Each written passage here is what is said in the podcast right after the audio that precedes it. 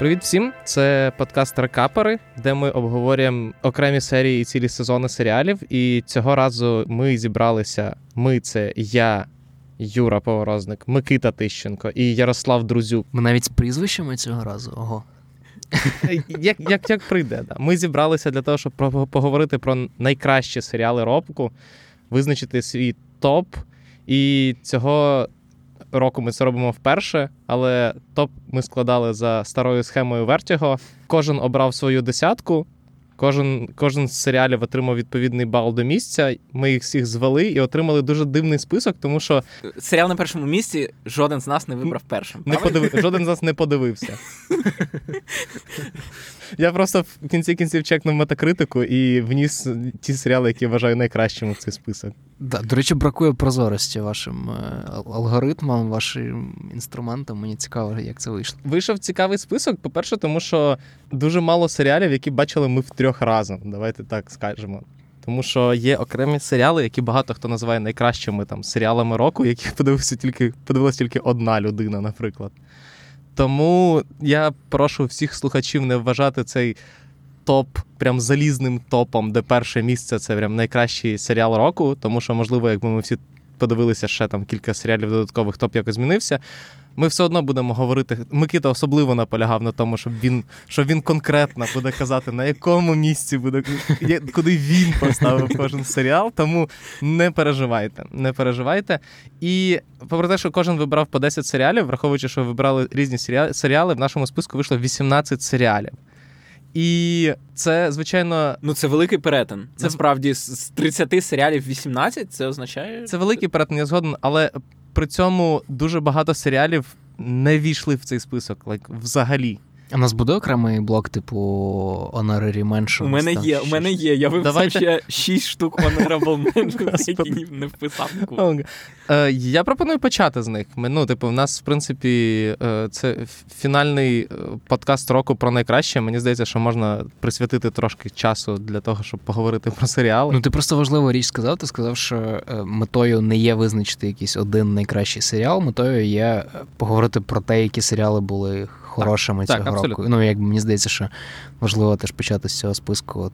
Те, що було дуже близько і не знайшло. От ми з тобою обговорювали там мою другу десятку, і, типу, я можу зробити, я, я можу знайти аргументи, чому кожен з цих серіалів мав би бути навіть не в десятці першій, а в п'ятірці, наприклад. Це реально був дуже крутий рік для серіалів. Давайте одразу скажемо. Так, тому що в мене в мене була ситуація, коли я складав свою десятку, коли серіал, який цілком заслуговував би бути на першому місці, з'їхав всередину списку, просто тому що були ще кращі серіали. І я я не можу не можу пригадати попередні роки, коли настільки ну, по-перше, було настільки багато серіалів, тому що якщо ну, якщо там навіть подивитися на топи там основних телекритиків, наприклад, США, то вони.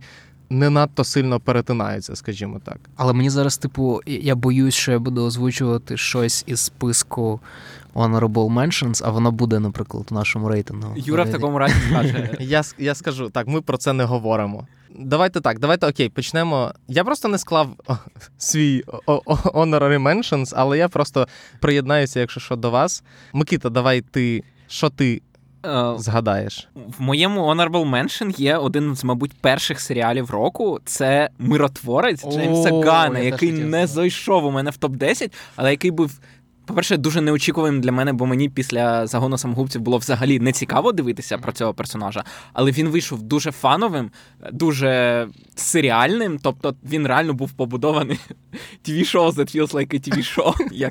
Тобто кожна серія чіпляла і змушувала чекати наступну, і він був при цьому звісно, як завжди у Джеймса Гана про Daddy Issues, але при цьому дуже смішним, е, доволі з непоганими спецефектами, і змусив мене навіть полюбити персонажа, до якого я не дуже взагалі мене цікавив до першої серії. Ну просто до поінту Микити, типу, ми не ми не сумнівалися, що Джеймс Ган вміє знімати фільми Джеймса Гана, що він вміє робити історії про родину, про батьків, е, про про, про людей, які типу знаходять там своїх друзів, якусь свою нову родину. Але, типу, ми реально не знали, що Джеймс Ган вміє робити серіали. Це просто класно побудований. В кожному епізоді дуже крутий кліфхенгер, і воно класно складається в одну картинку. Як ви думаєте, наскільки успіх цього серіалу вплинув на той факт, що Джеймсу Гану дали крісло голови DC? ну мені здається, сильно вплинув, тому що йому навіть дозволили в останній серії погратися з більшим всесвітом.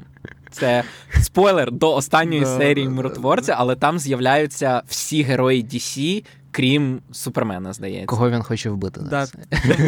Героїв Ган використав. Форшедовінг такий виходить. Ну, типу, реально, він же намагається зараз новий всесвіт DC базувати як, типу, е, одна велика історія, да, яка розповідається в різних медіа, і цікаво, як. Типу, він з пісмейкером уже почав розповідати фактично цю історію. Цікаво, чи пісмейкер доживе до нового нового всесвіту Ганна. Я не сумніваюся, чомусь. Це не Чомусь це буде це непотизм бейбі тоді буде. Да, да, да, це буде фундамент. Можна я наступний скажу? Давай, Ерік. Е, Типу, ми проговорювали теж з Юрою, теж не знаю, чи він є в нашому остаточному рейтингу, але за автопаті, який вийшов на Apple TV+, мені здається, що це е, один з найбільш винахідливих серіалів року, і про нього, мабуть, десь уже забули, тому що він вийшов навесні. Але це реально тип випадок, коли автори вміють дуже класно гратися з стилізацією, коли кожен епізод е, стилізований, зроблений під окремий жанр чи під там окрему категорію фільмів, і типу він класно працює як худанет. Подивіться, якщо на Ефсаут не можете дочекатися. Так, і коли я дивився автопаті, я до останнього боявся, що там не буде вбивці, грубо кажучи, що там щось там хтось випадково, але ні, там є вбивця, тому якщо ви переживаєте, чи справді це детективна історія, це справді детектив, і один з підозрюваних справді вбивця. Окей, я не готувався, але в мене є заготовочка.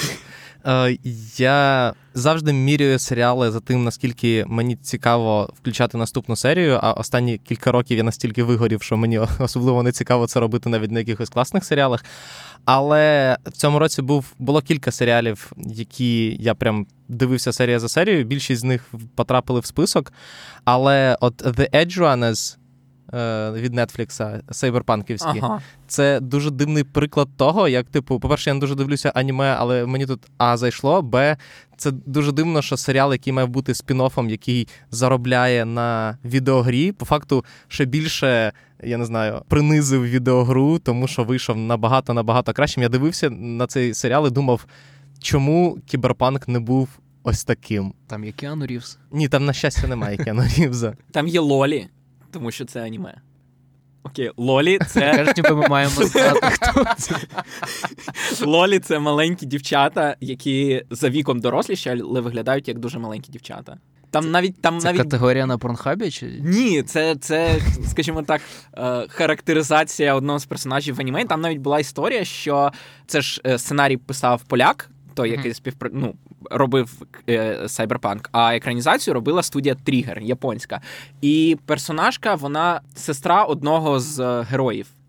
І її зробили набагато молодшою, намалювали, ніж вона була в сценарії. І там, відповідно, були у польської студії запитання, чому вона так виглядає. Але студія Тригер сказала Лолі must stay. І так вона і залишила в серіалі. Окей, Микита, є в тебе ще хтось? Є. Я зазначу одразу два дуже серйозних серіали: це Під стягом небес і Чорний птах. Які Ага. прям супер серйозні, і тому їх важко дивитися. Це той випадок, коли, якщо миротворця, ти з захватом вмикаєш наступний епізод, то тут немає такого, що от не, не дочекаєшся наступного епізоду, але вони дуже серйозні. По-перше, під стягом небес він оголошує війну мормонізму, тому що автор колишній мормон, і він відверто критикує всю релігію, не тільки фундаменталізм, а в принципі весь мормонізм, навіть в тому числі мейнстрімний. А чорний птах це дуже серйозне дослідження, типу, психопатів, і те, як наскільки навіть здавалось би аморальна людина, яку грає Терон Еджертон, як поряд із справжнім психопатом, він розуміє, що треба бути кращою. І це цікаво, бо в мене теж є два серіали, які десь типу римуються, які я хотів би згадати разом. І прикол в тому, що один з них хороший, а інший поганий. Е, Один називається Dropout, я не знаю, чи він був у нас Ні. в рейтингу. Це серіал про Теранос і про Елізабет Холмс, і, і один з найкращих перформансів е, року з Аманди в Аманди Сейфрід. І це реально хороша історія, типу, коли ти береш справжню історію з якоїсь, не знаю, каверу Wall Street Journal і робиш з- нього серіал. І є гірший приклад, який називається Super Pumped, е, про Uber і про те, як Тревіс, Каленік спочатку завоював світ, а потім трохи зафейлив. І там там теж є хороший перформанс Джозефа Гордона Левіта, але сам серіал це така невдала спроба використати ці інструменти Адама Маккея з цитатами з попкультури, з вставками з Тіктоку, щоб розповісти історію. Е, але якщо вам подобається так, то можете подивитися. Причому мені здається, що якщо про Dropout ну, говорили особливо в контексті Еммі, тому що Аманда Сейфрід отримала номінацію, то серіал про Uber Super Pumped взагалі особливо ніде не світився, якщо чесно. А мені здається, просто на початку року вийшло одразу декілька серіалів, які майже mm-hmm. були там Super Pumped, потім було WeCrashed про а, власне краш. З Джаредом. Да. І була Girl from Plainville з Ель Фаннінг. Точно. І відповідно вони якось всі майже одночасно вийшли під Еммі. І от тільки перформанс Аманди Сейфрід фактично запам'ятався. Настільки крутий, що хто Дженніфер Лорен сказала: Ні, я не буду робити фільм. Аманда Сейфрід вже все зіграла. Я в свою чергу згадаю серіал, який в мене до останнього був в списку, але я його прибрав через те, що я додивлявся в, в темпі все, що я хотів подивитися в цьому році, і е, один з серіалів вибив його. Я до останнього тримав е, четверті Stranger Things в списку. Це був би не ти, Юра. Так, да, звичайно. Тому що. Ну, типу, попри всю зверхність, з якою ставляться до Stranger Things, тому що ну це ж, типу, найбільший серіал Нетфлікса і так далі. За тривалістю передусім. За тривалістю, в першу чергу.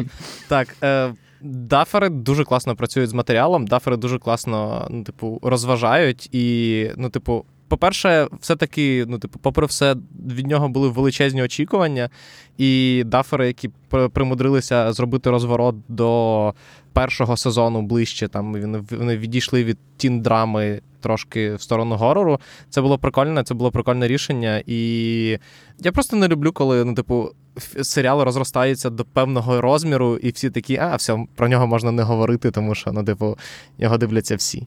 Окей. Окей, Юра. Блін, у нас затягнувся вже цей встоп із е, серіалами, які не ввійшли в рейтинг, але я прямо хочу ще про кілька сказати, якщо можна. Я хочу... Давайте, давайте третій раунд.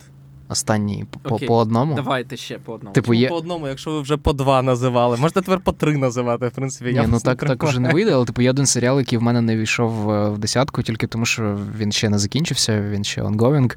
Це Flashman is in Trouble з Джейсі Айзенбергом. Мені здається, що це один з найкращих серіалів року. Просто типу важко ще повністю сформулювати всі думки, тому що типу там дуже багато зав'язано на на інтризі, на майже детективній історії зі зникненням його дружини, і типу хочеться просто. Подивитися, куди вони виведуть цю історію, але типу, в мене є підозра, що він увійшов би в десятку, якби він уже закінчився. Uh, мій ще один honorable mention буде репетиція The Rehearsal, який ні. Ні? Не буде. Не буде? Не буде. Окей, тоді.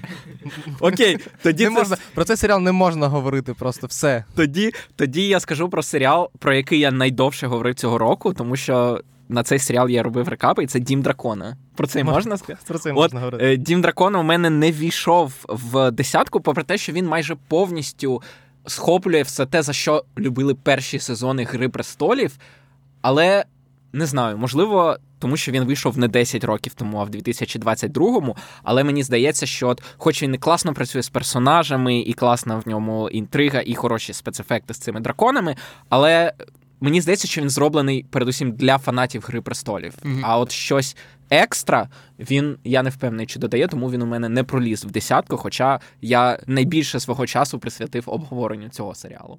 Я найбільше свого часу присвятив обговоренню іншого серіалу, який теж не вийшов в жодний список, але я просто хотів зауважити той факт, що ми ну говоримо про такий рік в, в на телебаченні, скажімо так. Особливо шкода, що цей рік нам настільки перепаскудила русня. Але просто два найбільші серіали е, цього року, тобто Дім Дракона і Персня влади вони не потрапили в наш список, і вони особливо не потрапляли там навіть в там в західні списки. І це просто це навіть не викликає особливого здивування. Це ти коменти ще не читав. Окей, в мене не викликало здивування. В мене не було жодного питання до того, що типу, ну ну не війшли, ну типу, були набагато краще. Так чекайте, але запитання до вас двох. Якби увійшли, наприклад, в топ 20 що для вас було б вище? Володар Перснів чи Гра Для мене Дім Дракона це no question. Я не додивився. Е, проблема в тому, що я не додивився Дім Дракона. Це перше. А з перснями влади я не можу скласти. Тобто я настільки детально його розбирав, що в мене немає просто загального загального якогось явлення, яке я можу оцінити. Але мені здається, з того, що я бачив е, по дому дракона, він би, напевно, був стояв вище все-таки. Я теж його поставив то... вище, але відстань між ними не настільки велика, як ви це змалювали. Можна б сказати, е, ворон долетить, скажімо так. Вони просто дуже різні, їх важко якби оцінювати. Але... Так. Це такий рік, коли вийшли От два ви... серіали про хайфентезі, і ми кажемо, вони дуже різні. Вони вони набагато ближчі між собою, ніж серіали з нашого топ-10 до них. Е, знаєте, що максимально далеко від хай фентезі це серіал Пацієнт. Я не впевнений, чи він є. А, Я його не дивив, я думав, але у мене це, це з Стівом Карелом. Стівом Карелом. Це це одна з найкращих ролей Стіва Карела за дуже тривалий час. І це дивно, бо він грає персонажа єврея, і це його дуже критикували, бо Стів Карел взагалі не єврей. Але це дуже хороший е, і дуже камерний, буквально там в межах однієї локації, однієї кімнати серіал, який, ну прямо дивує. Типу, якщо ви нічого про нього не будете знати і зайдете, почнете його дивитися, це буде тільки краще. Давайте перейдемо нарешті до нашого списку. Давай. Е, до 17-18 місця, тому що їх займає це одне місце, яке займає два серіали. Ага. Е, я не знав, який з них поставити вище, який нижче, тому вище я поставив мій серіал. Окей. Е, тому, Микита, ми почнемо з твого номера 10.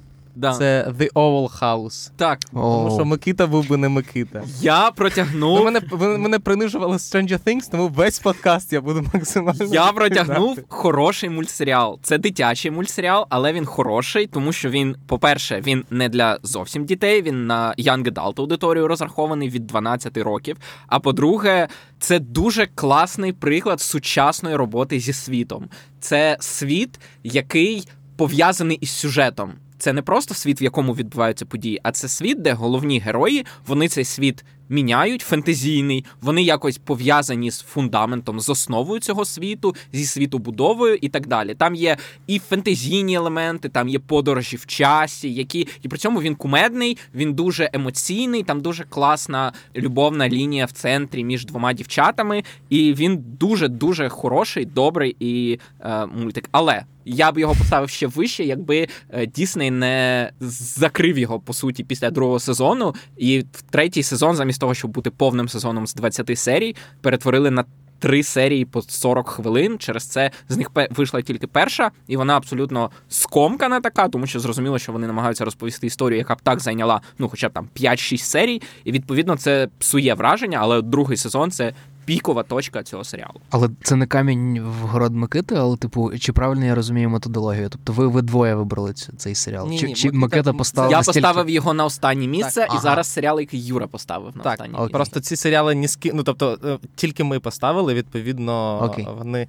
моє десяте місце я це місце, про яке я абсолютно забув. Тобто я забув, що цей серіал взагалі виходив в кінці року. От перед тим як я готувався, я його згадав, його всі запльовували, і я до нього дещо зверхньо поставився, попри те, що мені дуже сподобався перший сезон. Але я подивився таки другий сезон, і ейфорія пройшла в мою топ-10, тому що я вважаю, що режисура Левінсона і гра акторів повністю покривають сценарну роботу Левінсона. І, ну, тобто, типу, за що варто критикувати серіали, звичайно, за те, що Сем Левінсон вже надто хорошої думки про себе як про сценариста. І тут навіть не питання в тому, що це там, типу, це поганий сценарій. Просто він настільки однобоко пішов типу, в надмірний драматизм і в я не знаю, в якусь ну, фетишизацію там наркотиків і якогось дивної псевдошкільної драми, скажімо так.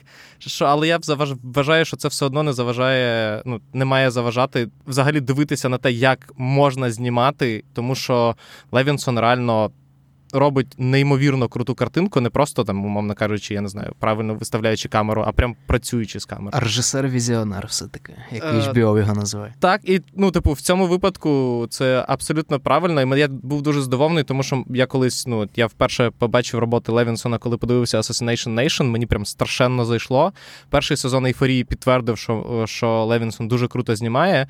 І в другому сезоні він це не це не те, що ти дивишся і такий, ну чувак, ну, типу, перший сезон вже був, ми вже знаємо, що ти там вмієш там, типу, правильно ставити камеру, вибирати е, там, я не знаю, вибирати світло і стилізувати. Але ні, другий сезон ти дивишся і думаєш, це круто. І Левінсон дуже класний сценарист, насправді. Просто йому потрібна людина, яка б трошечки його, скажімо так, не знаю, повертала до до реальності. Не знаю, у мене є багато прямо запитань, особливо до другого сезону ейфорії, але ну, все одно треба сказати, що Зендея велика, типу, всі Еммі віддавайте їй. Це прямо дуже смілива і дуже крута робота. І той факт, що Левінсон робить кульмінацію на кілька епізодів, просто шкільну виставу і вписує це все в сюжет. Це це прямо дуже круто. От. Так що 17-18 місця це ейфорія і House. Серіали, які перекликаються. 16 місце ми віддаємо мікрофон Ярославу, тому так. що це його номер 8. Ні, не номер 8, пардон, номер 9 в його списку. Це Reservation Dogs, другий сезон. Тут можна є довга версія, є коротка. Коротка версія це один з найбільш винахідливих е, серіалів на американському телебаченні. Ми про нього згадували з Микитою, коли говорили про Атланту, бо є відчуття, що е, пси з резервації вони ніби як стоять на плечах Атланти. Вони вони дуже схожі, вони використовують схожі цей схожий баланс між ультрареалістичним і магічним, міфічним. І, типу, це серіал, який класно показує сучасну спільноту е, корінних американців і просто розповідає ну, історію, яку в Україні дивитися, типу, настільки ж прикольно. Тобто це просто історія про молодих людей, яким немає чого робити, які десь, типу, загублені в цьому житті, але, типу, вони знаходять пригоди на свою голову.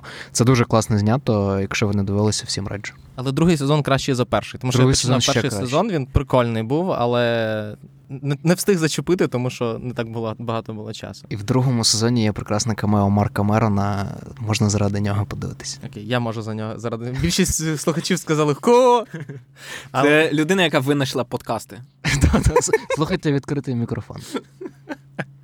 Так, 16 місце це я не знаю. Його ніяк не не перекладали, тому це Reservation Dogs, але я не знаю, пси з резервації, резерваційні пси.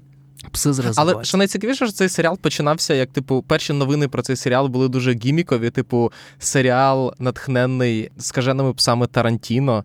А він по факту перетворився в щось зовсім інше. А вони в development і так і були, і там ну насправді маркетинговий крючок був, що це типу серіал Тайки Вайтіті, і насправді Вайтіті дуже правильно зробив, бо він якби просто дав платформу цьому серіалу. Він там виконавчий продюсер. Мені здається, він навіть не знімав епізоди. Можливо, я помиляю, скільки епізодів він все таки зняв. Але, типу, це серіал Стеренга Хаджо, і це е, ну, якби людина корінний американець, який якраз має цю перспективу і має що розповісти про про цей досвід.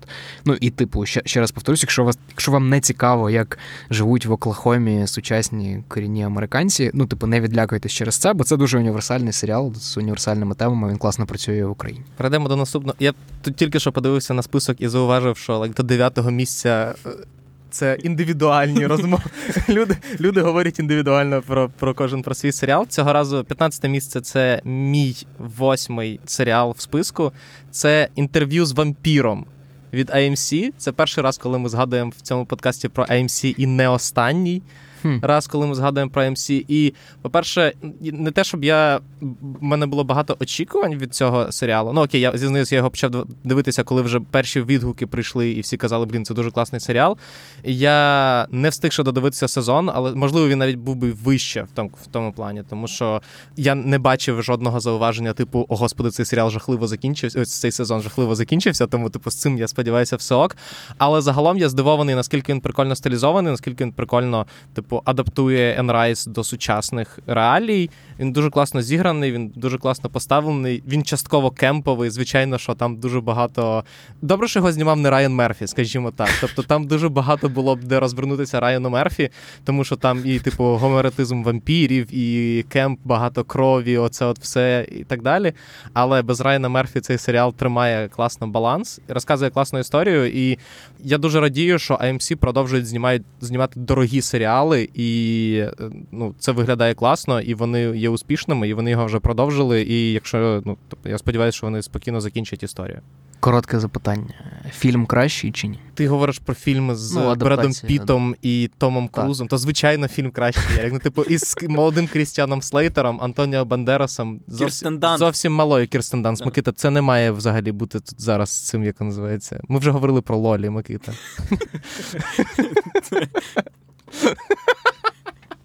Все, Микита виключили з цього подкасту на певний час. Але але 15 місце нагадає інтерв'ю з вампіром. А от про 14 місце е, цей серіал поставив в список тільки Ярослав, mm. але ви з Микитою вдвох записували подкаст про цей серіал ага. і називали його одним з найкращих серіалів року. І мені здається, що це ніж в спину Ярославу. Але мені здається, що це класний класний показник якраз того, про що ми говоримо, коли серіал, який ви спокійно називали, ну і доволі обґрунтовано е, розповідали, чому це один з найкращих серіалів року, опиняється на 14-му місці загального списку, і це третій сезон Барі який Ярік поставив на. Я прямо неприємно здивований. І і реально, ну, в мене за аранжуванням цей серіал, на жаль, спускався в рейтингу, просто тому що виходило багато інших крутих серіалів. Ну, і якби це єдина причина, чому ми з Микитою отак. А Микита його навіть в Honorary Mentions не поставив. Не поставив, не поставив, тому що от я розумію, що що далі я від нього віддаляюся, то більше він у мене в пам'яті стирається. Ну, це цікаво. В мене, мабуть, трохи інше сприйняття. Просто тому, що цей серіал, і особливо третій сезон, доводить, що в нас з'явився новий крутий фільмейкер, який вміє працювати із характерами, із е, розвитком марками персонажів, із просто технічними якимись штуками, пов'язаними з кіно. Тобто сцена з мотоциклами і з погоною з третього сезону це, можливо, один з найкрутіше знятих, поставлених епізодів на телебаченні цього року. Біл Хейдер, ну, типу, знову ж таки, ми в окремому епізоді рекаперів це проговорювали, але, типу, я досі захоплююсь тим, як людина ну, повністю змінила своє амплуа, і якби з зірки СНЛ е, і там одного з найкращих пародистів в сучасному Голлівуді стала, ну, типу, одним з найкрутіших шоуранерів. І мені просто цікаво, що Хейдер буде робити далі із Баррі, бо там новий сезон, просто ми очікуємо іншого серіалу взагалі. І не знаю, можливо, з кіно. Тому прикро, що так низько, але класно, що він є в рейтингу. Він є в рейтингу, так. Наступне місце, 14 місце це Баррі. 13 місце мене здивувало. Я здивувався, коли побачив цей е, серіал в Микити. Ми про нього з Микитою говорили в окремому подкасті. І це при цьому причому Микита його поставив доволі високо. Це серіал Slow Horses від mm. Apple TV або Кульгаві коні, як його переклали. В Микити це шосте місце. Так. Микита. Настільки тобі Тобто це класний серіал. Знову таки, це я... да, це класний серіал. Це, це класний серіал, але я був здивований його побачити настільки високо.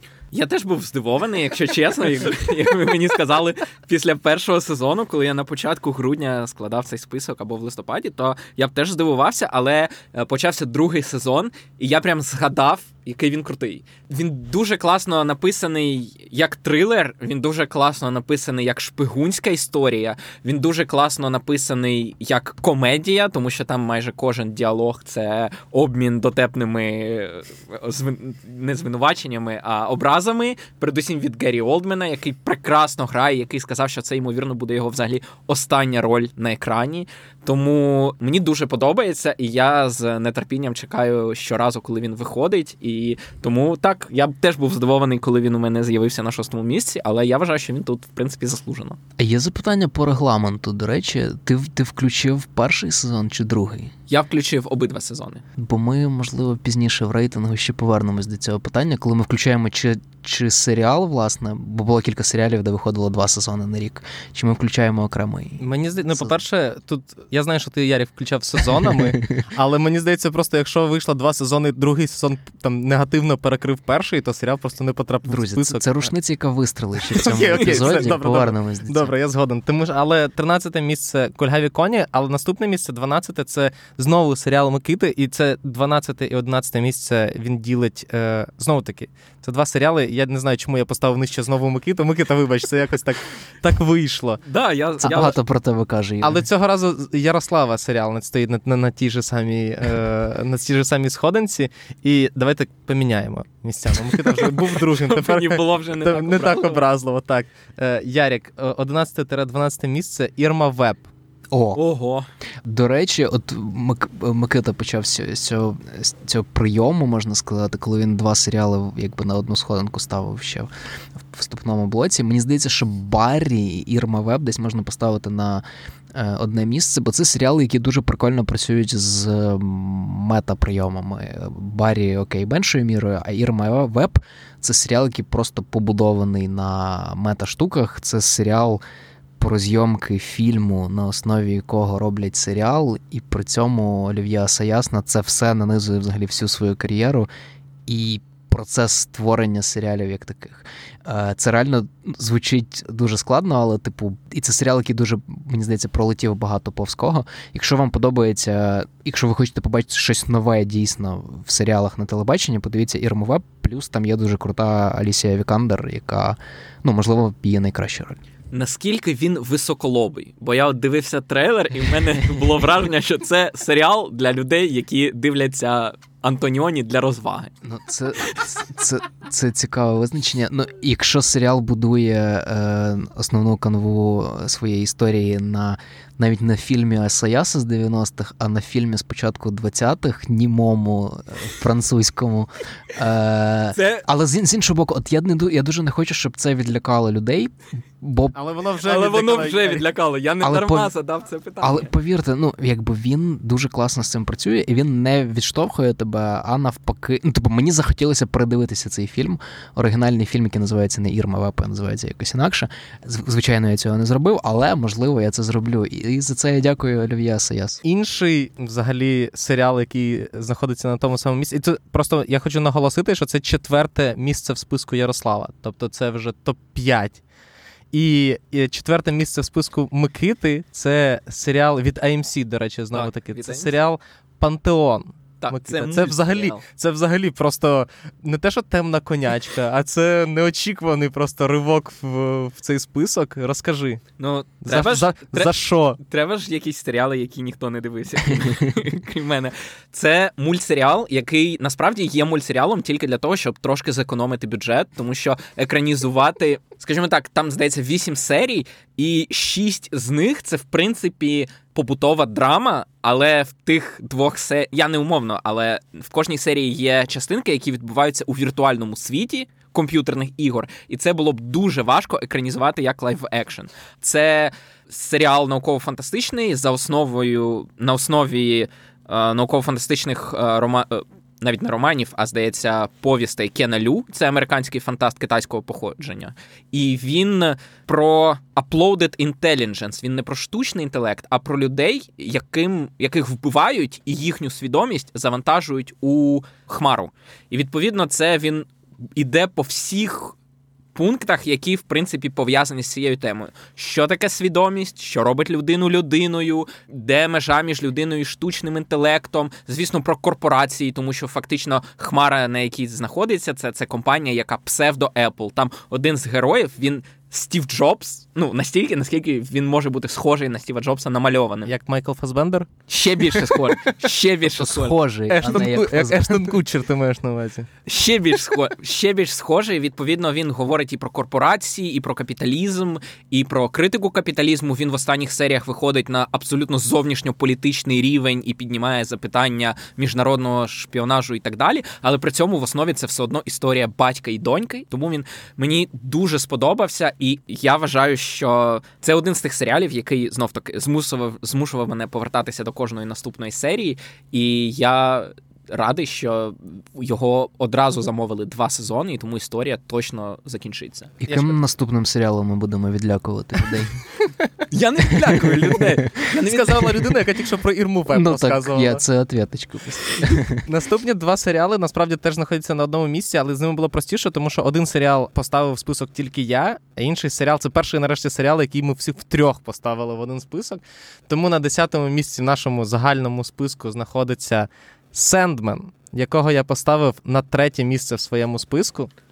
І я насправді довго думав, куди. Ну, я точно знав, що я його поставлю в список, тому що а, ну, це дуже дивний був приклад того, як серіал, від якого я взагалі нічого не очікував, тому що я думав, що Netflix зафакаплять е, екранізацію Сендмена, і це буде жахливо.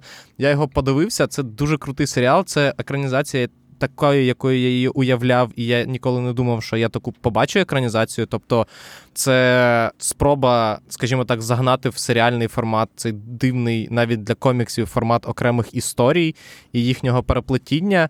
Netflix на нього витратив дуже багато грошей. В мене досі неймовірно багато питань до маркетингу цього серіалу, тому що як для серіалу, який має третій, здається, найбільший бюджет цього року.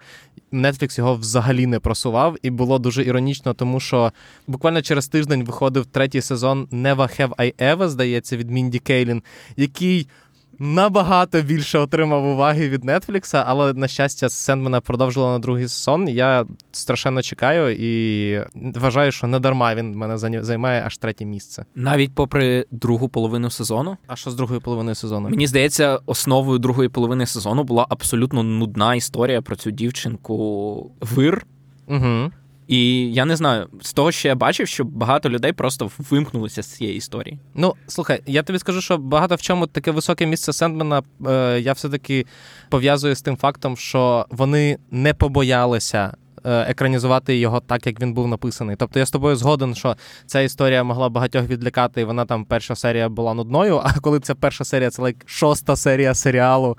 І дуже рідко бачиш, коли шоуранери наважуються просто, типу, змінити історію прямо посеред сезону. Але Тут допомогло факт, те, що Гейман сам його робив, чи ні? Ні, Гейман допомагав, але це вийшло набагато краще, ніж з американськими богами.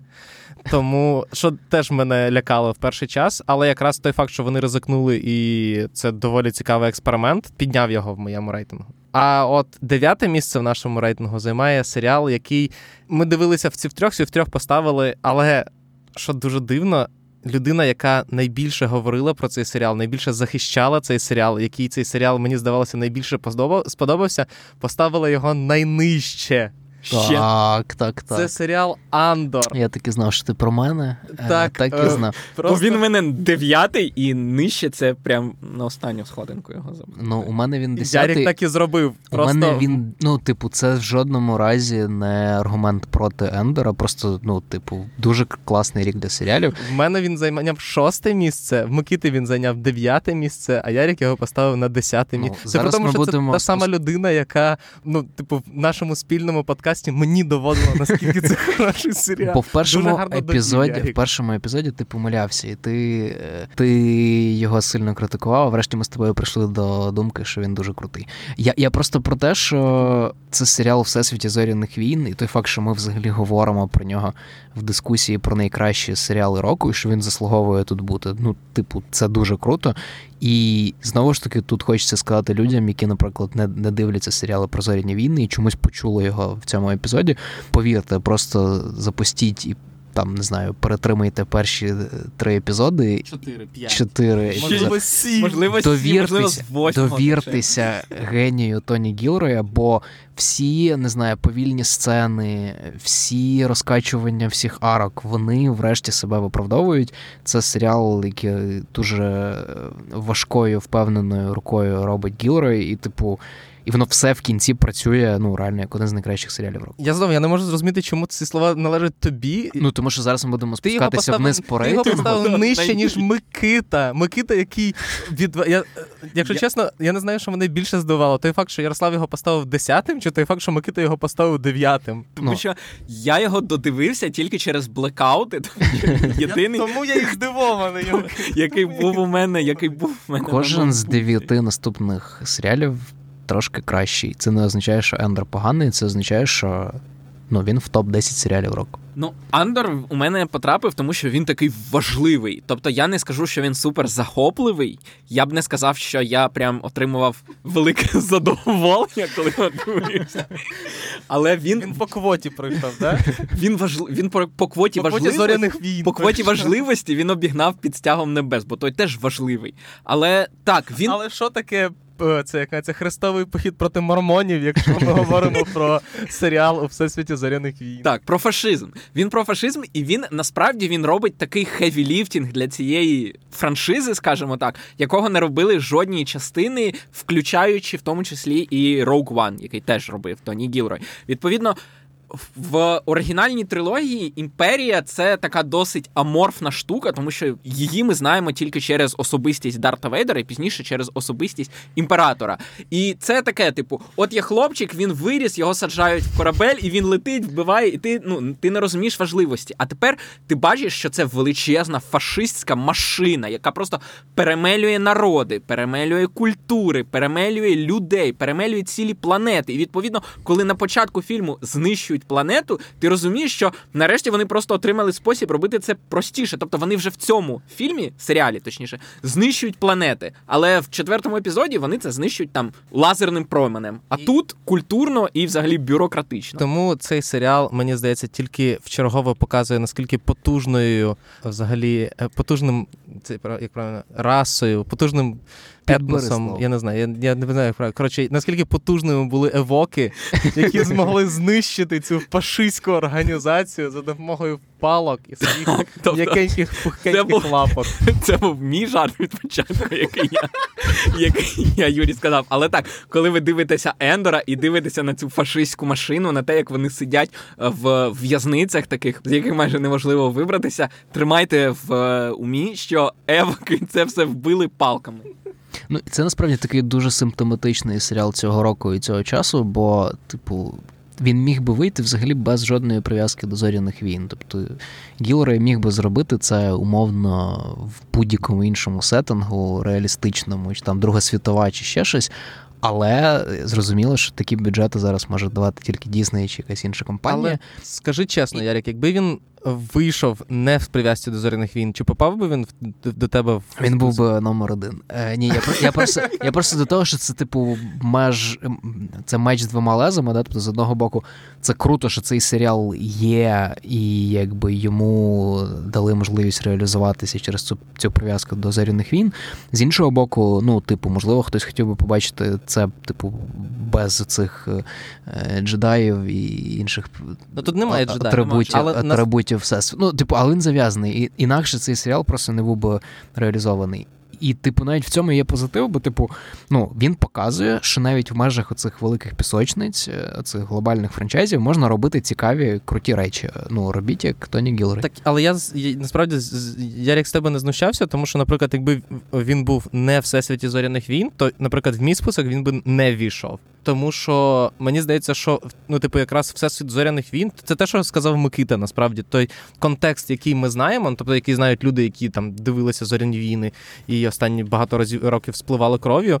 Він суттєво, як на мене, доповнює цей серіал, і без нього це був би о, прикольний там серіал з класними діалогами і так далі. Але я не думаю, що він з класними мене... монологами. З, з класними монологами, так, з класними монологами, але я не думаю, що він би пройшов в. Ну це цікаво, що ти сказав, що це це був би класний серіал це могло б бути, наприклад, скільки чотири фільми.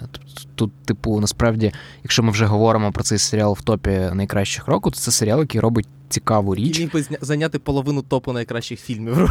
Ну тобто він він, він складається умовно з е, чотирьох частин по три епізоди. Кожна з цих частин могла бути окремим фільмом. Таких експериментів ну я в серіалах не пам'ятаю. Це прикольно. Це можливо трохи дивно, коли немає в кінці епізоду кліфхенгера, коли просто закінчується епізод окремою сценою. Ти такий, ну окей. Але якби в контексті 12 епізодів на цій дистанції воно працює дуже класно. Хоча є багато питань, можете їх почути в нашому з Яріком обговоренні Андера в іншому подкасті в рекаперах. Перейдемо до наступного. Це вже восьме місце, і тут мікрофон Ярославу, який е, буде розказувати про свій топ 2 точніше про другий, е, друге місце в своєму топі, і про те, що Микита вже згадував. Це Я не знаю, чи можна це назвати серіал, але ми говоримо про The Rehearsal. Це цікаво, бо Микита порвався про нього згадати у вступному блоці. Це важко назвати серіалом. І, Але типу... ти його типу, поставив на друге місце при цьому. І, і, і до речі, е, ми ви зазвичай рекомендуєте послухати епізоди рекаперів. В цьому випадку я рекомендую не слухати епізод, бо ми його записували Сей? після трьох серій. Ні, я маю на увазі епізод рекаперів окремий про рехерсал. Ми його записували. Це був відкритий мікрофон. А, це був відкритий. Окей, не слухайте його все одно. Взагалі не треба слухати.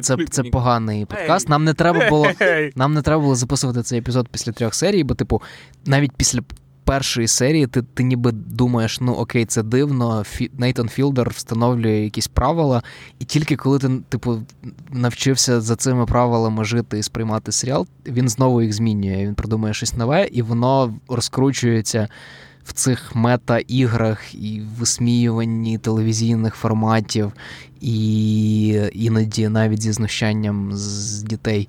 Воно викручується на якісь типу максимальні оберти. І якраз через це, ну, типу, я мабуть, його і поставив і поставив настільки високо. Жоден інший серіал мене не змушував просто кричати на телевізор і, типу, е, не знаю, зривати з себе волосся, і типу думати, він він реально це зробив, йому реально дозволили це зробити. І воно працює. Не знаю як і не знаю, що він збирається робити в другому сезоні, але, типу, The Rehearsal — це якийсь унікальний досвід для цього року. Ну, я The Rehearsal трохи, я скажу чесно, він у мене не потрапив в топ-10 через те, що він виявився не настільки епізодичним, як я чекав. Майже вся друга половина сезону була. Одним сюжетом, і цей сюжет мав вже повністю нагадував Синекдоха Нью-Йорк Чарлі Кауфмана, один з моїх улюблених фільмів. І я щоразу думав, що він робить те саме, що Чарлі Кауфман, тільки в жанрі реаліті. І це з одного боку цікаво, тому що в жанрі реаліті Чарлі Кауфман, в принципі, не очікуєш його побачити. А з іншого боку, це вже робив Чарлі Кауфман, і тому той факт, що він настільки зациклився на цій темі, де моє життя, де життя, яке я наслідую, і так далі, воно трошки його вибило з мого топ 10 Але так, це дуже дивний серіал, який треба подивитися, якщо вам подобається Чарлі Кауфман. Да, і, і Енді Кауфман насправді. Ну, тобто вони всі в цьому тобто плані. все-таки слухати відкритий мікрофон. Я, я, я не знаю, чому Микита взагалі вирішив настільки. Там немає мене. А, от ти про. Окей, це було наше, якщо я не помиляюся, восьме місце. Так, на сьомому місці теж серіал Ярослава. Серіал, який міг би бути, я думаю, набагато вище, якби його Ми подивився. Да, його хтось подивився, тому що все-таки, коли мова йде про шостий сезон, і ти не встиг заскочити в цей вагон, то угу. складно. Але перший серіал списку Ярослава. Серіал, е, про який у нас вийшло одразу два подкасти на рекаперах. Це краще подзвоніть солу. Його фінальні один сезон, який складається з половинок. Ага, ну ми ми, ми дійсно ми з Владом наговорили майже дві години про велич останнього сезону. Це ідеальний фінал. Це. Найближче порівняння, і воно дуже ліниве, вибачайте на цьому, але, типу, ну, в, нас немає як в глобального суспільства якихось маркерів, як не знаю, були в 19 чи навіть 20 столітті, от великі романи, да, які виходять епізодично, які читає там, типу, більшість е, людей, які можна обговорювати, які створюють сюжети, які показують, ну, типу, фіксують цей час.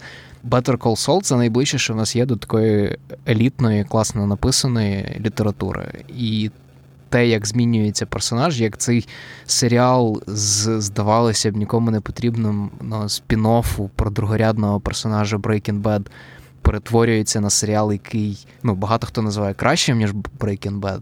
На секундочку, один з найкращих серіалів в історії. Ну, Для мене це ну, ця арка це це просто щось нереальне. І було б достатньо просто можливості повернутися от в це Альбукерке і пережити знову там ці історії, і, можливо, згадати про якихось старих друзів. Цього було б достатньо, але вони вирішили зробити великий серіал, і з цим серіалом вони це зробили. Ну, І і те, як вони заокруглили цю історію в фіналі, ну, це 10 із 10. Це ідеальний серіал. Ну, мені шкода, що я не додивився до шостого сезону, бо може він би мене. Я, мабуть, бо я подивився перший сезон, мені сподобався, другий сезон мені сподобався, але часу просто не вистачило. Ну, враховуючи, що я страшенно люблю е, Breaking Bad, то я думаю, що в принципі він І можливо, коли ми будемо говорити про найкращі серіали десятиліття, то до того часу ми встигнемо подивитися. Ну, я, я я, дійсно я визнаю, що там особливо перші сезони, які трохи більш навіть процедуральні, де більш більше сцен у судових залах, де просто більше оці змалювання діяльності Сола Гудмана як адвоката, вони повільніші. Вони він досить довго розкручується, але коли він розкручується, це це зразковий серіал. Наступний серіал це після цього шосте місце і вище. Це серіали, які дивилися хоча б двоє з нас. Тому так, ми закінчили з нашими індивідуальними. Причому, мені здається, закінчили ідеально, враховуючи, що перший, перше місце в топі Яріка цей самостійно видерся на сьоме місце. Шосте місце це серіал, який от-от закінчився. І це другий сезон Білого Лотоса. Опа. Е, На секундочку, в Микити він найвище. Він на п'ятому місці в Микити. В мене він на дев'ятому місці, але я скажу зразу, він в мене нижче, тому що я тільки застрибнув в вагон другого сезону і почав дивитися. Відповідно, можливо, він і підніметься вище, але вже перші серії я починав дивитися перший сезон, мені не настільки зайшов, наскільки мені зайшов другий сезон. Мені здається, другий сезон краще. Величезний крок вперед. Е, У Яріка він на восьмому місці. Ти знову будеш мене критикувати за це. Ну, типу, чому у Юри він нижче. Білий Лотос. Ну, я ж його не додивився ще. Білий Лотос це е, серіал, який дуже класно змальовує, ну просто сучасність. Я не знаю, як Майк Вайт це робить. Та враховуючи теж це, типу, теж рідкісний приклад, коли одна людина відповідальна, одна людина, да, не writers' room відповідальна за весь серіал. Те, як він робить оці Е, архетипні образи, блогерка, it гай типу ще хтось, як вони в нього працюють на загальну історію, як кожна репліка щось говорить про цю людину, і ти такий, о, я знаю цього чувака, це типу мій знайомий. Але при цьому, от в першому сезоні це дуже сильно відчувалося. От початок першого сезону ти прям бачив ці... архетип. Це архетип. Це, це архетип, і за ним нічого не стоїть, крім ідеї якось сформувати типу історію навколо архетипів. Другий сезон, вже перша серія показує, що перед тобою все все-таки в першу чергу персонажі. Так, вони потім розкладаються на архетипи, але це все одно ти бачиш в першу чергу персонажі, і це дуже класна еволюція від першого до другого сезону, враховуючи, що White Lotus взагалі планувався як міні-серіал, і те, що з його перетворили в повноцінний серіал, і другий сезон настільки зробив кроку вперед, це прям це прям круто. І просто події першого і другого сезону відбуваються в супер шикарних фешенебельних готельних комплексах, і через це можливо є спокуса, що там прирівняти до його до якогось типу багаті теж плачуть. Бачите, от у людей у людей багато грошей, але все одно є проблеми. Але Майк Вайт надто розумний, щоб виправдовувати, скажімо так, цих людей. Тобто він ніколи не забуває той факт, що проблеми цих людей це не справжні, ніби проблеми. І от у нас є такий рівень відстороненості, що проблема того, що там ти комусь зраджуєш, або ти не можеш знайти хлопця, або тобі просто нудно, як у однієї героїні другого сезону. Це не така проблема, як там, якщо тебе бомблять або якщо тебе там немає грошей купити хліба, або якщо у тебе там будь-які справжні проблеми, і Майк Вайт ніколи про це не забуває. Що він говорить про людей, які перейшли на інший рівень проблем, і це власне не стільки спроба, скажімо так, гуманізувати цих багатіїв. І навіть не спроба їх так само критикувати. Це спроба нагадати, що людина може бути нещасною взагалі в будь-якій абсолютно ситуації. І цей факт це якраз дуже цікаве, скажімо так, дослідження людської природи. Що люди, у яких є все, вони все одно знаходять спосіб бути нещасними, кудись влазити, страждати і так далі. І що якби вони можливо були б більш приземлені до життя, можливо, у них цих би проблем не було. Але це знов таки не виправдання їх і не засудження. Це от просто факт. Це дуже хороший поєнт, Микита. І, типу, просто іншими словами, це типу і класна. Умовно соціальна сатира, і класна історія загалом, і плюс детектив. Бо, типу, Ну, типу, для мене загалом білий лотос якесь типу маленьке диво. Тут, мабуть, треба проговорити, як він взагалі з'явився. Там, коли на HBO під час пандемії було дуже мало можливостей взагалі щось знімати. Е, керівник HBO Кейсі Блойс просто набрав свого друга Майка Вайта і сказав: Чувак, нам треба щось, що дуже просто можна зробити. І за якісь там лічені місяці Вайт написав сценарій, написав власне перший сезон Білого Лотоса, і тепер це франчайз, який HBO може розвивати, ну типу не знаю скільки років.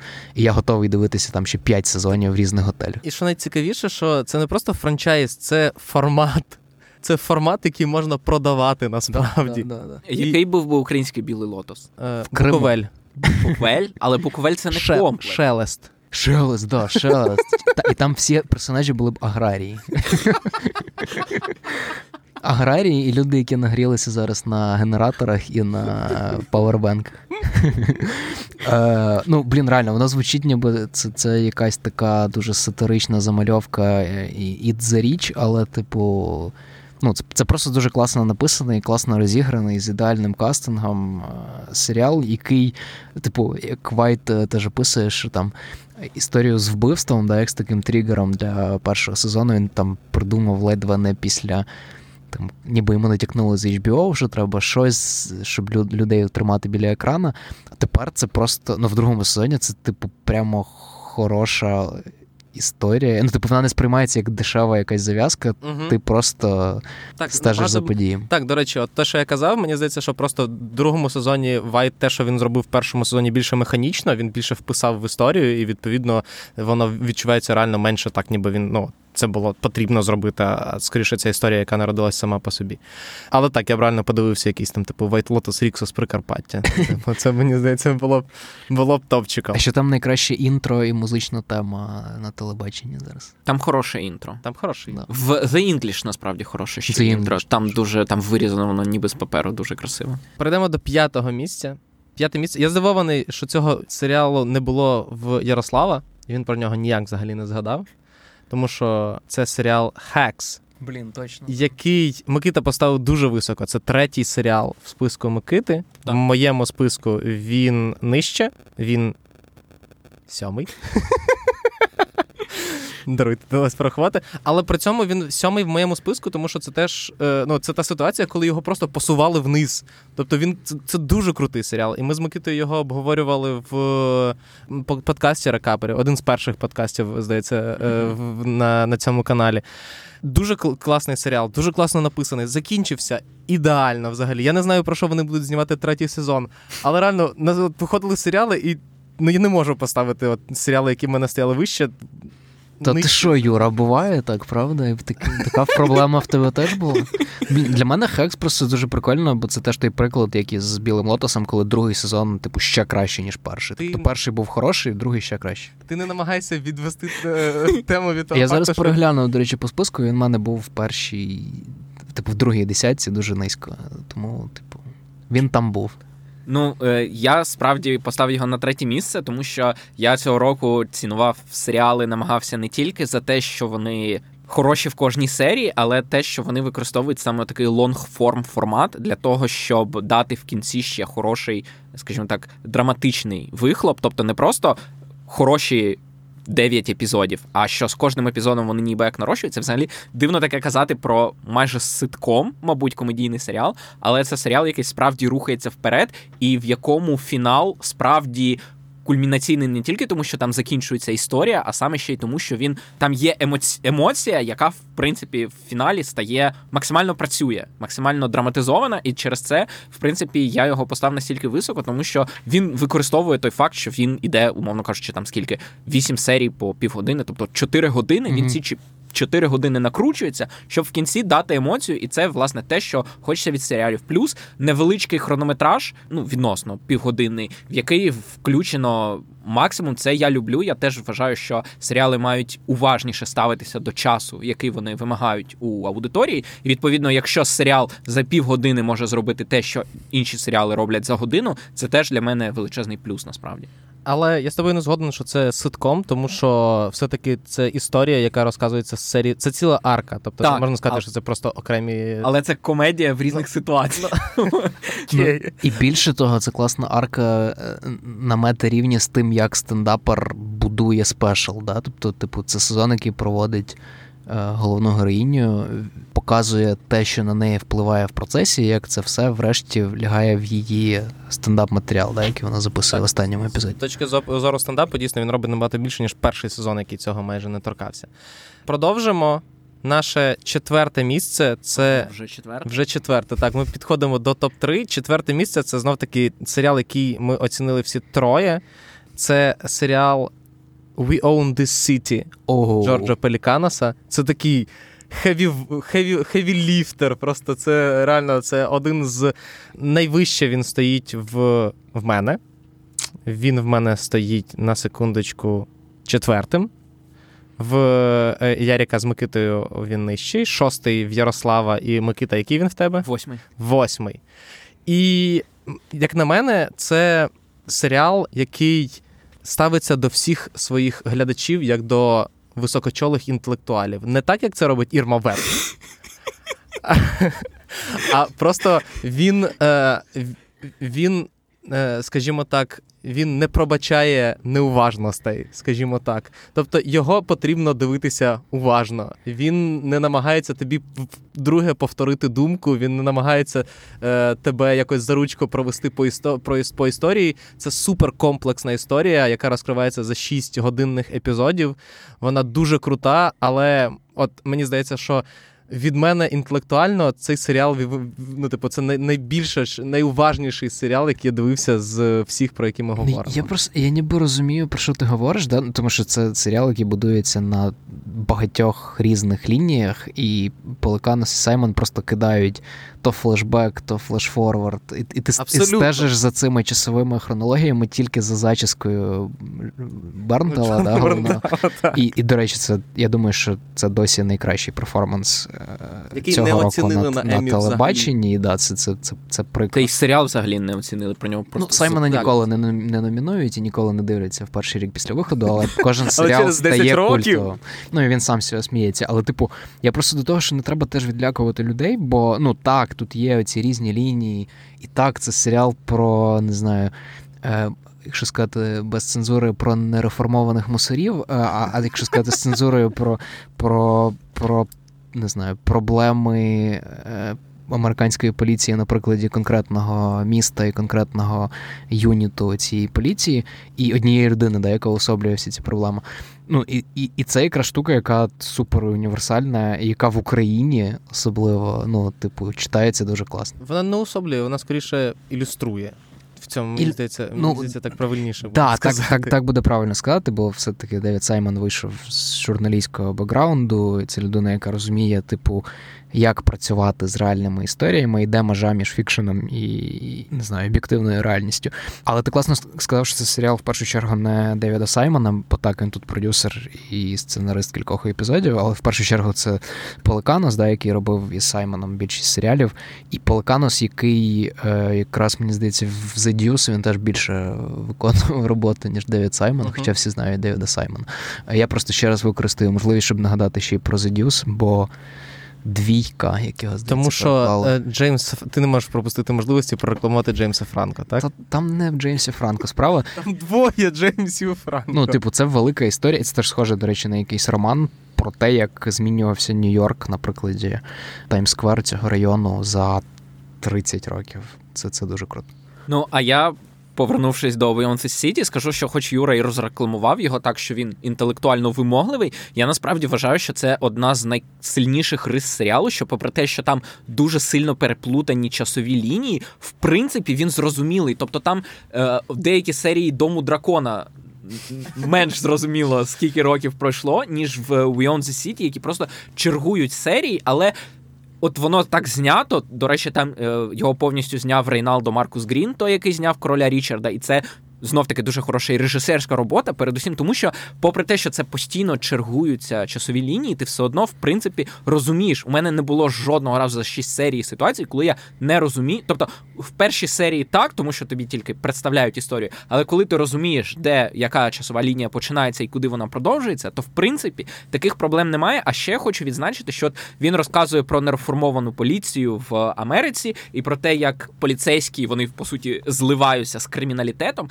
Але те, що мене найбільше е, вразило, це те, що на якійсь там третій чи четвертій серії я зрозумів, що йдеться про події 2016 року. Тобто, вже після того, як у нас був майдан і провалена реформа, у нас.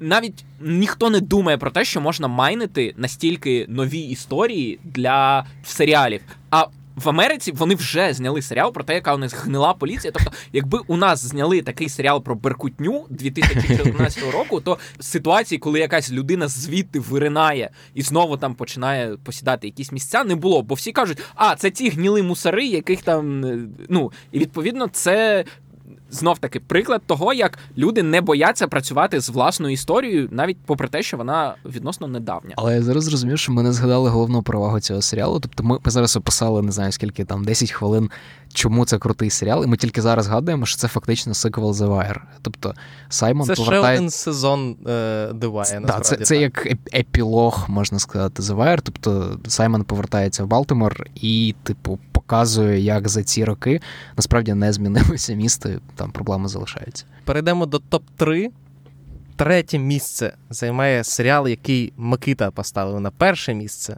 а Ярослав взагалі не загадав. А я його подивився тільки тому, що на мене тиснули всі навколо. Але він в мене на п'ятому місці. Це серіал Severance або Розрив від Apple TV+. І в мене питання до Ярослава. Так, давай. У мене є готовий відповідь одразу. Ти можеш не ставити це запитання. Я скажу, по-перше, я не додивився кілька епізодів е, і поясню, чому. Типу, я я вважаю, що це один з найкращих серіалів року. Він дуже класно зроблений і за не знаю, чи це можна назвати продакшн дизайном, чи просто типу загальним стилем. Те, як вони будують цю корпорацію, і як кожна деталька в цьому їхньому офісі е, зроблена, ну це нереально крутий рівень. І Бен Стілер один з найкращих режисерів, які зараз працюють. Чому я його не додивився? Він, Він працює з якимись такими, як це сказати, бюрократично формальними темами, що мені було. І Він настільки якось повільно рухається, що мені було складно його дивитися. І я обов'язково його додивлюся, і я знаю, що це хороший серіал. І я впевнений, що якби я його додивився, і особливо подивився останній епізод, можливо, він був у мене навіть в десятці, хоча він зараз досить високо в іншому рейтингу. Але ну, типу, я просто це проговорюю. Мені мені, мені здалося, що він вимагав від мене іноді занадто багато і не надто багато мене винагороджував за те, що я приділяю йому час. Я розумію Ярослава, тому що якби на мене не тиснули всі навколо, і в першу чергу патрони Верчого, я б десь на тому самому місці застряг. Але е, ближче до середини сезону він реально в один момент клацає і починає розганятися. А ну, фінальна серія, вона прям ну це, це просто телебачення, яким воно має бути, скажімо так, яке ми не заслужили і, можливо, ніколи не заслужимо, але на щастя, воно в нас є. Микита, давай. Так. Кажи. Ну, кажи. Найбільш повно я розповідаю, чому я люблю цей серіал в окремому випуску, де я багато про це говорю. Але в цілому, так, е, на відміну від е, Юри і Ярослава, він мене затягнув з першої серії, тому в мене я інтелектуально. Тому що Микита бюрократ. Так, можливо, тому що мені близькі теми порядку, чистих стерильних коридорів і так далі. Але е, так, тобто він. Класний науково-фантастичний преміс, який він переміщає в таку дуже суху бюрократичну атмосферу. Він знов таки бере питання свідомості людини, пам'яті і так далі, тобто такі більш глибокі, науково-фантастичні. При цьому він їх пов'язує з, з темою інтриги, тобто нам до кінця не зрозуміло, що насправді відбувається. Тобто, така плюс є теми. Антиутопії, плюс є, звісно, соціальний коментар про корпорації, які нас поневолюють і змушують забувати про самих себе, працюючи на них. Тобто він працює для мене з абсолютно різних боків, як з того, що просто цікаво, що буде далі, що насправді відбувається, як коментар, і як історія от цих конкретно персонажів, які змушені, не маючи абсолютно нічого в пам'яті про те, ким вони є і навіщо вони тут, вони якби будують нових себе з того, що їх оточує, і це насправді е, знов таки питання того, чи складається людина тільки з власних спогадів, чи є в людині щось, чого у неї немає в пам'яті, наприклад, і це все дуже класно аналізується, і знов таки він не соромиться е, максимально. Тобто, хороша наукова фантастика це там, де, на мою думку, це там, де не просто багато різних ідей накидано, а там, де є одна якась ідея, яка максимально з різних боків аналізується, і які можуть бути наслідки, які можуть бути прояви. І мені здається, що саме це дуже класно робить розрив. Там дуже крутий Адам Скотт, е, якого всі знають за ситкомами, але це прямо класний перформанс. Ну і типу, це реально флекс, коли. Типу, в тебе є Джон Туртурро, в тебе є Крістофер Уокен, Патріша Кларксон, і вони всі на другому плані. Ярік, так думаєш ти, так думаю я, але Микита так Мене не думає. теж вже переконали. Тому, якщо а тобі не подобався Адам Скотт? Мене вже переконали. Мені дуже подобається Адам Скотт. В нього ідеальне мій лице для актор цього року.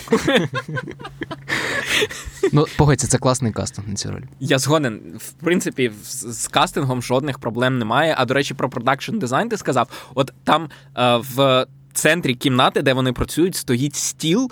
І щоб ви розуміли, наскільки вони ретельно ставилися до продакшн дизайну, такого стола ніде не було. І оскільки вони хотіли, щоб він робив усі ці речі, які їм потрібні були для постановки кадру і так далі, то стіл, який стоїть в центрі, коштував 500 тисяч доларів. Стіл. Який зробили спеціально. Що він робить? Він отак от опускається, піднімаються різні у нього ці як перетинки між. Е, да, Це я знаю. Мені цікаво, що він робить за 500 тисяч доларів. Це, якщо ви думаєте, чому так дорого знімати серіали, це тому що у Apple TV Plus в серіалі навіть стіл коштував 500 тисяч доларів. Друзі, ну і треба згадати все-таки друг України Бен Стіллер. Е, Якщо якщо не дивилися, якщо ви думаєте, що це просто... його назвав одним з найкращих режисерів взагалі. Да, подивіться Escape від Данамора, це його попередній серіал про втечу з в'язниці. Це один з найкрутіших серіалів за кілька років. Якщо вам подобається Або... Prison Break, то подивіться Escape from. Якщо вам подобається Prison Break, не дивіться, а йдіть дивіться свати. Це хороший Prison Break. Це хороший Prison Break. Окей. Принаймні одну реакцію. Це не настільки. Ви занадто сильно смієтесь з цього жарту. Це про вас більше говорить, ніж про мій жарт. Це прекрасно. Це прекрасно, мені здається. Це е, гарний поворот в обговоренні. Перейдемо до другого серіалу в нашому списку. Це серіал The Bear який в мене стоїть на першому місці, в Яріка він стоїть, здається, на третьому місці, і в Микити він стоїть на сьомому на сьомому місці. Так хай Микита пояснить, чому мене так низько. Іди сюди, бо цей... а сідай і Бо цей епізод це ніби я виправдовуюсь за свій список. Давай Микита поясни нам.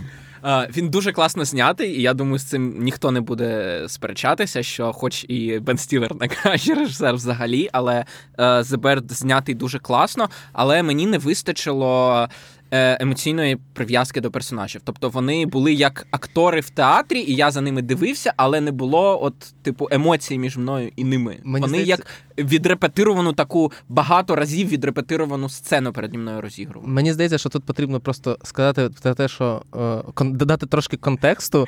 Микита не їсть, не їсть, не любить їжу, і взагалі йому далека взагалі їжа як тематика. І тому, власне, Микита, мені здається, ти тому і не прикипів до цих персонажів, тому що ми з Ярославом відчували себе частиною цієї кухні. Я, я думаю. не знаю, мені якраз подобається робити акцент на тому, що це серіал, який тобі зайде, навіть якщо ти типу не стежиш за Абсолютно. якимись ресторанними ну, штуками. Він у мене потрапив в топ 10 серіалів так. року. Це не те, що я його ось хороший аргумент, Микита. Бачиш, я його теж використовував, а ви мені не вірили. Е, Ну, типу, Bear це теж якесь, типу, маленьке диво. Він ніби як ні звідки з'явився. Чувак, який до цього знімав комедійні спешали, і, типу, так він стосовочки Бобі Арнема, в нього дівчина Джиліан Джейкобс із ком'юніті, але, типу, цей чувак. Прийшов ні звідки, зробив абсолютно прекрасний серіал, який відчувається якийсь величезний восьмигодинний тріп, в якому ти постійно є типу частиною цієї кухні. Типу, жоден інший серіал так не змальовував запару на кухні, як це робить The Bear. А крім цього, в серіалі є крута емоційна історія про братів, про родину. І, ну, мабуть, один з технічно найкрутіших епізодів, знятих там одним кадром, який я передивляюся десь кожного місяця тепер, і досі не розумію, як вони це зробили. Я просто скажу, що це був рідкісний для мене випадок, коли я включив серіал. Ну, я побачив трейлер буквально за кілька тижнів, коли ми з Микитою записували щотижневик, і я побачив, що він скоро виходить. Я подивився трейлер, мені страшенно зайшов трейлер. Я з острахом дещо включив серіал. І я на початку казав, що мені важливо, щоб ну, типу, серіал мене захоплював. Цей серіал мене захопив настільки, що я ледь, ну, типу, це був один з тих прикладів, коли ти не можеш зупинитися бінжвотчити. Тобто, на щастя, він настільки панічно передає, ну він настільки передає паніку на кухні, що ти все-таки після перших серій зупиняєшся, тому що тобі потрібно трошки е, збалансувати Відійти, серцевий ритм, да, трошечки заспокоїтися. Але загалом, ну, типу він, е, Ярік, ти сказав, восьмигодинна історія. На щастя, ні. Це здається, тільки вісім серій. Вісім попів. Да, Вісім по півгодини, тому він супер легкий, він супер швидко заходить. Він супер легкий за За темпом. За темпом, тому що дивитися його якраз він... так. Тобто, це як Good Time або Uncut Gems братів ага. Савді, тільки в кухонній атмосфері. Тому і менш напряжно. Я хотів ще менш напряжно. Менш напряжно. Ну за тематикою я маю на увазі. Я хотів ще один серіал якраз до цього згадати, бо вони в мене десь теж римувалися.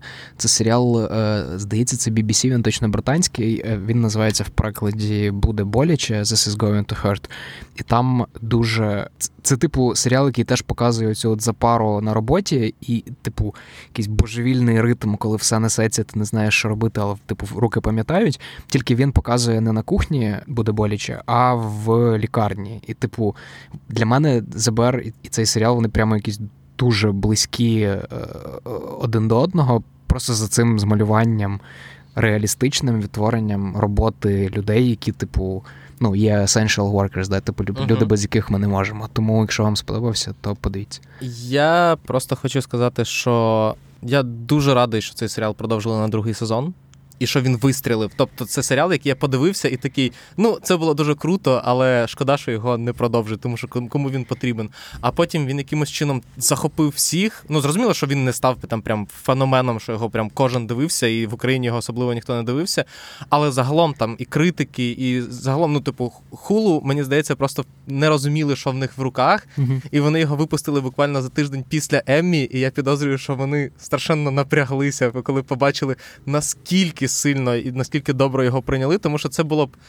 Очевидний контендер на М. Він, скоріше за все, вони його будуть намагатися тягнути в наступному ну, типу, наступному сезоні, але вони вже мали на руках одразу кілька номінацій, а може навіть і там кілька е, технічних точно перемог. Я не здивуюсь, навіть якщо вони його дотягнуть навіть на наступний рік, бо він реально цього заслуговує. І, ну, типу, Микита сказав, що важко асоціювати себе з персонажами, що не було цього емоційного зв'язку. Ну, типу, в мене було трохи інакше. Мені якраз здається, що персонаж Джеремі Алана Вайта він просто дуже класно резонує навіть з людьми, які не знають, що таке кухня. От в мене було так. І ще давай згадаємо, якщо ми. Ну, це все-таки рік Джона Бернтала, і в ЗБР у Бернтала дуже маленька, але дуже важлива роль. Він за роль. Він, але, але те, як він за одну сцену змальовує усього персонажа і і всю функцію цього персонажа для загальної історії, ну це це теж Еммі, мені здається. Ну і закін... Американського жигола тільки не згадав. Так, е, ну і закінчувати серіал під Radiohead, мені здається, це просто заборонений прийом. Перейдемо до першого номера списку. Думаю, як мінімум, всі в студії вже здогадалися, що ж це за серіал. Це серіал, який отримав два других місця і одне п'яте місце від людини, яку я, яку, від якої я цього не очікував. Я не знаю, як так виходить, але це серіал Атланта, і хлопці записували буквально кілька тижнів тому подкаст після фіналу четвертого після фіналу серіалу. Послухайте його в цьому фіді. Я застрибнув на цей поїзд після подкасту. Я послухав подкаст і подумав, ні, я все-таки маю це подивитися. Причому я подивився тільки три сезони. Але мені всі три настільки зайшли, що і я не враховуючи, що всі говорять про те, що четвертий сезон це ще краще. У мене, в принципі, жодних сумнівів немає, що це один з найкращих серіалів like ever. І ну, тому я здивований, що людина, яка так хотіла зайняти місце в пантеоні фанатів Дональда Гловера, поставила його тільки на п'яте місце. Я не те, що хотів, я його зайняв. Я, в принципі, в епізоді з Микитою ми поставили всі крапки над і. Ну, типу, ну, для мене очевидно, що це один не те, що один з найкращих серіалів, там не знаю, десятиліття, 21-го століття, один з найбільш впливових серіалів при цьому. Ну, типу, це якісь очевидні для мене речі. Для мене важливо проговорити ось що це те, що я казав про рушницю. Давайте поговоримо. Ми включаємо третій чи четвертий сезон. І це питання до Микити в першу чергу, бо Юра не дивився четвертий да, сезон. Бо я відповів. Я в принципі вже за третій його включив в цей список. Ну це цікаво, бо ми в епізоді з Микитою проговорювали, що нам здався третій все одно занадто експериментальним. А от четвертий, як такий Вікторі Леп для всього сезону. Ну, це це був ідеальний. Просто ці двоє двоє людей буквально типу два тижні тому записали подкасти, щоб ви розуміли, Ярик говорить, а Микита просто сидить і киває. Синхронізовано. Ну, це дійсно це хороший серіал. Так, е, я, звісно, поставив його, я про це говорив в подкасті. Якби у нього вийшов цього року тільки третій сезон, то він би, мабуть, не потрапив би в топ-10, тому що надто великий був те, що називається віплеш після перших двох двох. Третій був надто іншим, надто не таким. В ньому не було оці цього магічного реалізму, за який я люблю Атланту. Ну трошки був. Трошки був, але в цілому він був більше таким соціально зарядженим. Е, і навіть це не через те, що не було головних героїв, які ну, класні актори, всі до одного, і Зазібіц до однієї теж. Е, Я просто так сформулював до одного, ніби там тільки тільки чоловіки знімають. Ну вони не просто класні, це одні з найкращих акторів, які зараз працюють. Давай так говорити. Так, і відповідно, третій сезон, по-перше, використовує цих акторів тільки наполовину. По-друге, говорить подекуди про інші теми, які я не впевнений, що ну не те, що не органічно вплітаються, але вони інші. Вони Атланта не настільки прямо говорила про, наприклад, там White Guild, про що була а тут епізод про репарації. А, а тут епізод про репарації, і воно цікаво, воно цікаво, але це не Атланта, це як щось окреме. Ну до речі, от типу, я трохи трохи змінив думку, і особливо ми ще з Юрою говорили якраз до цього запису. Ну, типу, не буду називати, бо це просто найкраще камео року, але типу, камео в третьому сезоні в Амстердамі в барі. Це, можливо, найкраще камео, не знаю, історії американського телебачення. в третьому сезоні, я вважаю. Ну, те, яке ти маєш на увазі. Так, яка ти яка ще? Е, з Карсгордом, якщо ти не захочеш, то вирізати. Так, так він. Так ми про нього казали. Він в перші 30 секунд знімає сорочку. Ти про це? Ні, я про я кажу, це Ярослав, що говорить про камео це виріжіть, бо це буде великий спойлер, і люди мають це просто побачити самі. Я просто про те, що третій сезон, можливо, занадто критично ми оцінювали, бо там є там є прямо дуже багато цікавих речей, можливо, їх трохи заносить, і вони трохи більш прічі, ніж хотілося б, ніж вони. Типу, вони краще, ніж настільки грубий підхід. Тому, типу, четвертий сезон для мене спрацював краще, і ну, це теж зразковий фінал, не знаю, на рівні з солом, мабуть. Я просто на рахунок третього сезону мені сподобалося те, що я згоден зі всім, що в принципі ви казали, але просто дуже цікаво це з точки зору якраз Гловера, який виріс в типу в White Neighborhood і, типу, завжди розказував про те, що ну, типу, він надто ну, частину свого життя він був, скажімо так, відірваний від темношкірого ком'юніті. І в третьому сезоні він дуже прикольно це все досліджує. І мені це дуже сподобалось якраз е, через от спробу, типу, дуже складну спробу, причому Гловер Гловер не не робить це там прямолінійно, він дуже. Типу, складно. І цей самий епізод про репарації, ти думаєш, дивишся його, думаєш, сидиш і думаєш, що ж ти хотів цим сказати? а? Юра, тобі е, дуже сподобається четвертий сезон, бо бо четвертий сезон е, це таке повернення в Атланту, коли всі головні герої, вони, типу, вже е, made it in life. Тобто вони повертаються вже там умовно багатими, успішними, і якщо в першому сезоні там буквально і Ерн, і і навіть Paperboy, да, вони, типу, не до кінця розуміють, що вони роблять, і Атланта це такий, типу, як їхнє місто, яке вони ніби і люблять, але яке ніби їх тримає при цьому. То в четвертому сезоні вони вже ніби як переросли це місто, і оце, типу, основний челендж, типу. Там Ерн збирається переїжджати в Каліфорнію, Paper Boi думає, що робити на такому заключному етапі кар'єри. І з цими темами, типу, Атланта працює ще краще. Я чекаю просто, що буде відбуватися з my boy Даріус. І це мене цікавить найбільше. А ти, блін, ти ж послухав спойлери, коли монтував, мабуть, наш я не пам'ятаю, епізод, що... я, але я не пам'ятаю, про що там ви... теж класно. Я не пам'ятаю, про що ви говорили, тому я абсолютно чистий перед четвертим сезоном, і я щасливий з цього. В мене ще буде чим зайнятися, якщо. в мене буде світло для того, щоб його подивитися. Ну, але, Можливо, просто як аргумент за те, чому в мене він був нижче.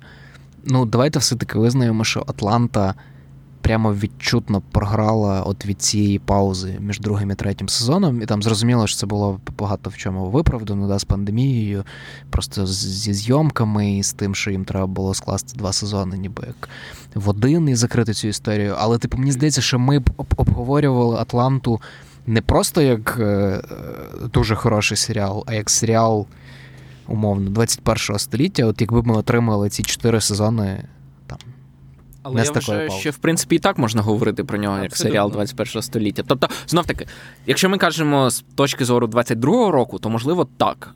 Він від цього втратив, про нього трошки забули, і особливо те, що після такої тривалої паузи він повернувся з таким суперечливим сезоном, це мінус. Але якщо через 10 років ми будемо дивитися, або там через 8 на найкращі серіали перших 20 30 вже років, 21-го століття, то я вважаю, що йому це не нашкодить. Ну я просто вважаю, що він навіть не тільки в найкращі серіали 21 століття влазить, але й взагалі найкращі серіали там в історії телебачення.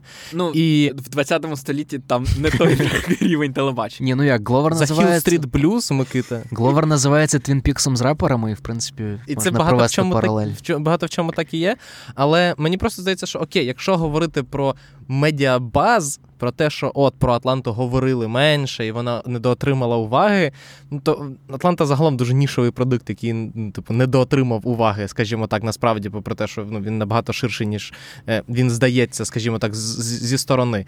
Але з точки зору, типу, самої історії, і, умовно кажучи, чи якось вплинув на якість е- серіалу, те, що ну, він затримався, я не вважаю. То я ну, типу, я не бачу нічого, що хоч там мінімально йому зашкодило. Ну і це окрема розмова про те, що ніби сумно, що в нас тільки чотири сезони Атланти є, і що Гловер вирішив е, зосередитися на ще десятьох аспектах своєї кар'єри. На гіпнохасли. На фільмі для Sony про всесвіт людини паука. І чувак, е, який може в один е, день вийти на концерт із Біллі Айліш неанонсованим, а далі робити новий містер і місіс Сміт для Амазона. І, можливо, серіал про Лендо, який обіцяють зняти, і таки не зняли. Не треба. Ну, просто цікаво, що він із братом, да, це все-таки не один він робив. Дуже крута, велика команда. Цікаво, що вони продумають далі. Я, до речі, не згоден в тому, що мені, наприклад, не хотілося п'ятого сезону. Ну, типу, я ще не подивився четвертий, але я маю на увазі в тому плані, що мене навпаки, мені дуже подобається, що цей серіал закінчився на моменті, коли всі такі. Ну, Давай так, мені дуже подобається те, що ти про це говориш, як типу хотілося б, тому що це набагато краще, ніж коли ти такий, блін, перші чотири сезони були просто топ. Наступні сім не дуже, якщо ну, ми, чесно. ми обговорювали з Микитою в епізоді про те, що це рідкісний випадок, коли ну можна сказати, що серіал закінчується краще ніж починався. Тобто четвертий сезон точно краще ніж третій, але є можливість сказати, що він кращий ніж другий. І те, як вони закінчують цей сезон, ну типу, це теж на користь Атланти. Я думаю, на цьому все. Ми закінчили зі списком. Е, Будеш проговорювати його ще раз повністю? Давайте, давайте. Просто? Я да, я проговорю. На 18, на 17-18 місцях у нас Ейфорія і The Owl House. На 16-му місці у нас Reservation Dogs, другий сезон. На 15-му інтерв'ю з вампіром. На 14-му Барі, третій сезон. На 13-му Slow Horses і, схоже, другий сезон Микита. Мабуть, другий. Якщо ми по сезонах, то давайте другий вважати. 12 е, місце і 11 місце це Ірма Веп і Пантеон. Е, десяте місце Сендмен, дев'яте місце Андор, восьме місце The Rehearsal, сьоме місце Better Call Saul, шостий сезон. Шосте місце це Білий Лотос, другий сезон. Ярік, ти все-таки тобі шкода, що Better Call Saul на Better Call Saul має бути першим. П'яте місце це Хакс, другий сезон. Четверте місце це We Own This City. Третє місце Severance, друге місце ДБ і перше місце обидва сезони Атланти. Четвертий сезон Атланти. Микита, погодься. Мені подобається, як ти виключив мене просто з цього. Так Микита... ти не дивився четвертий сезон. Але просто. я вже третій, я третій сподобався достатньо, щоб я його поставив другим найкращим серіалом року. Атланта просто. Я проти розподілу. Просто, Це все умовні рамки. Просто Атланта. так. Я згадав, до речі, про ще один honorable mention, якщо можна згадати, це Tokyo Vice. І, до речі, є окремий епізод рекаперів, ми з Сашею обговорювали. Це перший. Я приймаю цей цей honorable mention, тому що це був перший епізод рекаперів записаний. І... А, прикольно. Так. Тому Майкла Мана згадали теж в цьому. Ну, тобто, як Микита щось закреслив в своєму своєму записничку. Такий у нас сказали. Тому на цьому все. Дякую, що слухали. Дякуємо нашим ЗСУ, що ми мали можливість подивитися стільки серіалів і про них поговорити. І дуже сподіваємося, що завдяки знову таки нашим ЗСУ в наступному році підсумки ми будемо підбивати вже не під гул генераторів, а в абсолютно спокійному, мирному Києві і маючи можливість подивитися більше серіалів, просто тому що більше світла світла буде більше часу можна буде цьому приділити. Тому підтримуйте ЗСУ, підтримуємо ЗСУ, волонтерів, всіх, хто зараз. Е, робить все для нашої перемоги на фронті. Підтримуйте всіляко е, енергетиків і людей, які зараз тримають нашу енергосистему і світло. Ми вам дали дуже багато власне серіалів, які можна скачати і дивитися, поки цього світла немає. Е, легально дивитися. Легально дивитися, так, більшу частину. На, на, ти маєш на увазі завантажити офлайн на Netflix. Так, так. На Netflix вийшов скільки з них? Два. Так от. Тож, е, слухайте наші подкасти, їх теж можна завантажувати на в офлайн, на, на, на свої гаджети. Тим більше, що не про всі, але про багато з цих серіалів ми говорили окремо. Тому пишіть нам в коментах, чи ви згодні, чи ні. Ми... Чи подобається. Prison Break. Чи, ну, чи ні? Блін. Ну я вибачаюся, але. Пізно, Ярик. Ярик. Подивіться Escape at Данамора. І почуємося з вами е, в наступних випусках вже в наступному році. Па-па.